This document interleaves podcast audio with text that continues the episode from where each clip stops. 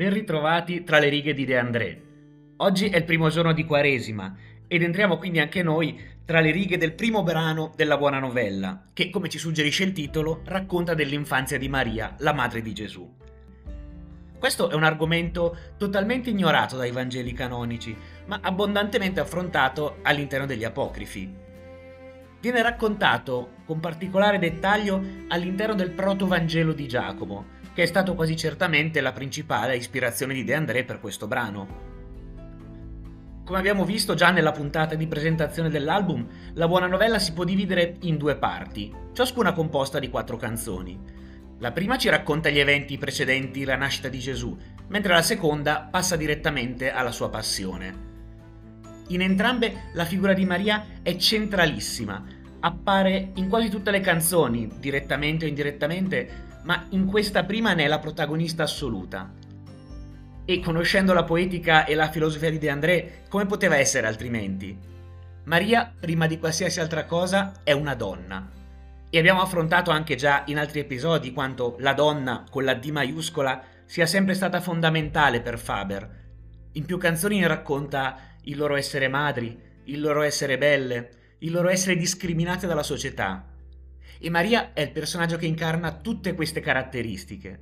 Non stupisce quindi quanto la sua figura abbia esercitato così tanto fascino su De André e di conseguenza quanto spazio abbia voluto dedicarle in questo album che è la storia della rivoluzione di Gesù. Semicitando un celebre adagio attribuito a Virginia Woolf, accanto a ogni grande uomo c'è sempre una grande donna. E la donna che è sempre stata accanto a Gesù è sua madre, Maria. Accanto a uno dei più grandi uomini della storia c'è una delle più grandi donne della storia. E De André ci vuole quindi raccontare la sua vicenda, quella meno nota o comunque meno capita, a cominciare appunto dalla sua infanzia. La canzone, che è certamente impreziosita dalle consuete immagini e metafore deandriane, è tuttavia molto cronachistica, scandendo gli eventi dal terzo anno di età di Maria fino a quando venne data in sposa a Giuseppe, all'incirca sui dodici anni. Idealmente possiamo suddividere il testo in tre parti e altrettanti eventi relative. Tutte sono composte da due strofe, che potremmo definire appunto di cronaca dell'evento che ci vuole raccontare, e da un corale o recitativo di chiosa. La prima parte ci racconta l'infanzia vera e propria di Maria, inteso come gli anni da bambina, in cui visse interamente al Tempio. Infatti, secondo il Protovangelo di Giacomo, i genitori di Maria, Gioacchino e Anna, non riuscirono ad avere figli e fecero quindi voto a Dio che, se mai egli avesse voluto benedirli con una prole, questi l'avrebbero offerta in dono a Dio stesso, affinché lo servisse per tutta la vita. Nota a margine, Gioacchino e Anna sono entrambi inseriti nel culto canonico, tanto da essere anche santificati dalla Chiesa, nonostante non ci siano riferimenti ad essi nei Vangeli canonici. Le uniche e poche notizie su di loro provengono appunto dagli Apocrifi, e in particolare dal suddetto Protovangelo di Giacomo, che si suppone essere un fratellastro di Gesù, e capiremo anche più avanti che cosa si intende. Questa nota solo per indicare come, benché il contenuto e il significato degli Apocrifi sia ampiamente rifiutato dal canone ecclesiastico, ci sono numerosi elementi e personaggi che sono stati adottati e inseriti nella liturgia più canonica. Ma tornando alla canzone, la prima strofa apre proprio raccontando l'episodio in cui la bambina Maria, di anni tre, viene portata al Tempio per bisogno o peggio per buon esempio. Con questa frase De André dà subito una pesantissima sferzata al costume bigotto della religione, la prima di numerosissime all'interno di questo album.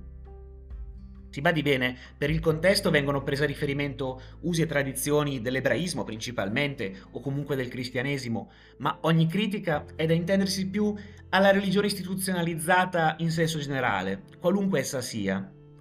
Pertanto la bambina viene accompagnata al Tempio, con qualche giglio appuntato sul viso, che è da sempre il fiore associato alla purezza, o per il bisogno, sentito internamente dai genitori, di glorificare Dio, o appunto peggio, come segno di ostentazione di pietudine, ossequio della legge religiosa.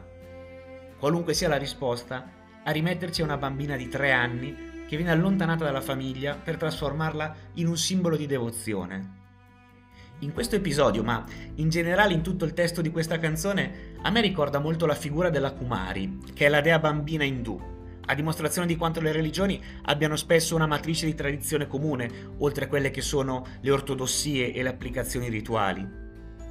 La bambina comunque cresce, secondo la leggenda del Protovangelo, venendo sfamata direttamente dalle mani di un angelo del cielo. La sua vita veniva quindi scandita così, unicamente tra preghiera perpetua e nutrimento, come dice la canzone, con il tempo misurato tra cibo e Signore. Il meraviglioso corale di conclusione di questa prima parte ci ricorda questo fluire del tempo e degli anni, che però non viene percepito dalla bambina, che è costantemente china nel tempio, a pregare, votata quindi unicamente alla vita religiosa. La seconda parte della canzone è ancora più violenta nella sua invettiva. Qui troviamo Maria che ha compiuto dodici anni e, come da natura, ha le sue prime mestruazioni, ritenute estremamente impure dal costume religioso, tanto che i sacerdoti iniziano a temere che il suo sangue possa contaminare il tempio. E anche in questo è molto simile alla parabola della Kumari, che viene deposta non appena diventa donna.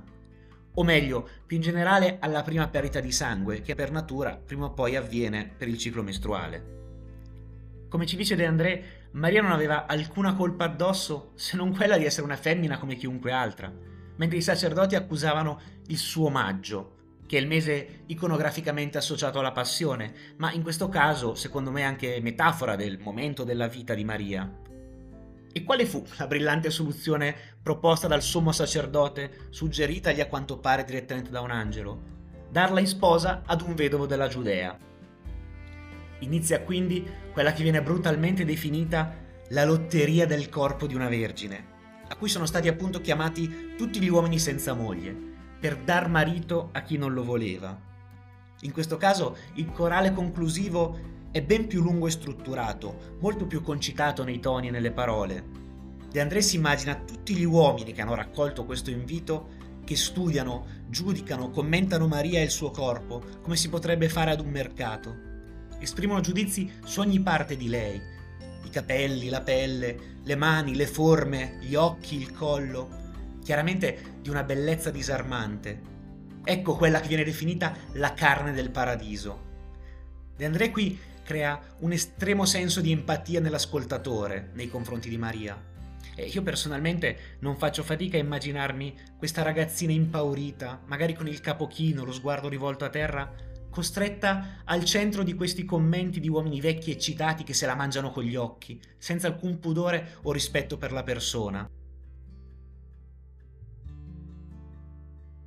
La terza parte della canzone introduce quello che potremmo in questo senso definire il vincitore della lotteria, che è appunto Giuseppe.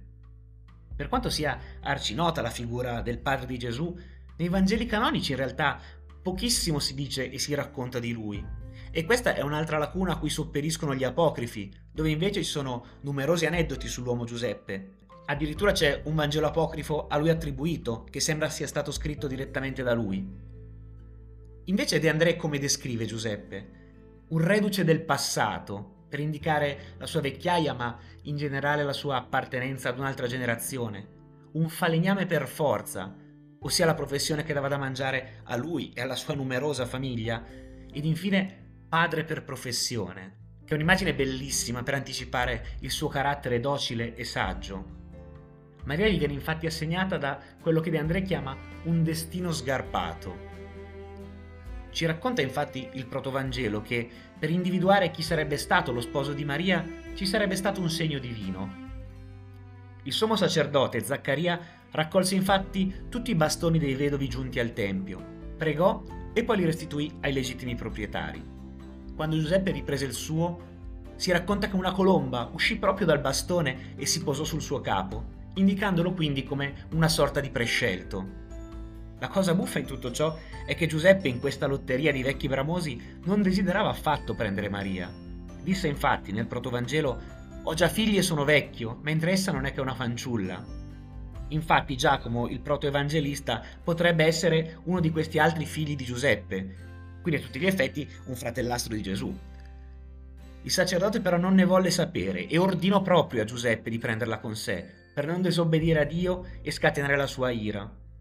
Giuseppe si trova quindi costretto ad accoglierla in casa e sentite con che bellissime immagini De André descrive il loro rapporto. Lui la considera una figlia di più senza alcuna ragione, una bimba su cui non avevi intenzione. Mi piace pensare che questa leggenda sia un bel modo di intendere che in realtà una sorta di provvidenza divina è intervenuta, consegnando Maria a quello che in realtà era l'uomo più puro di cuore tra tutti quelli presenti in questa adunanza.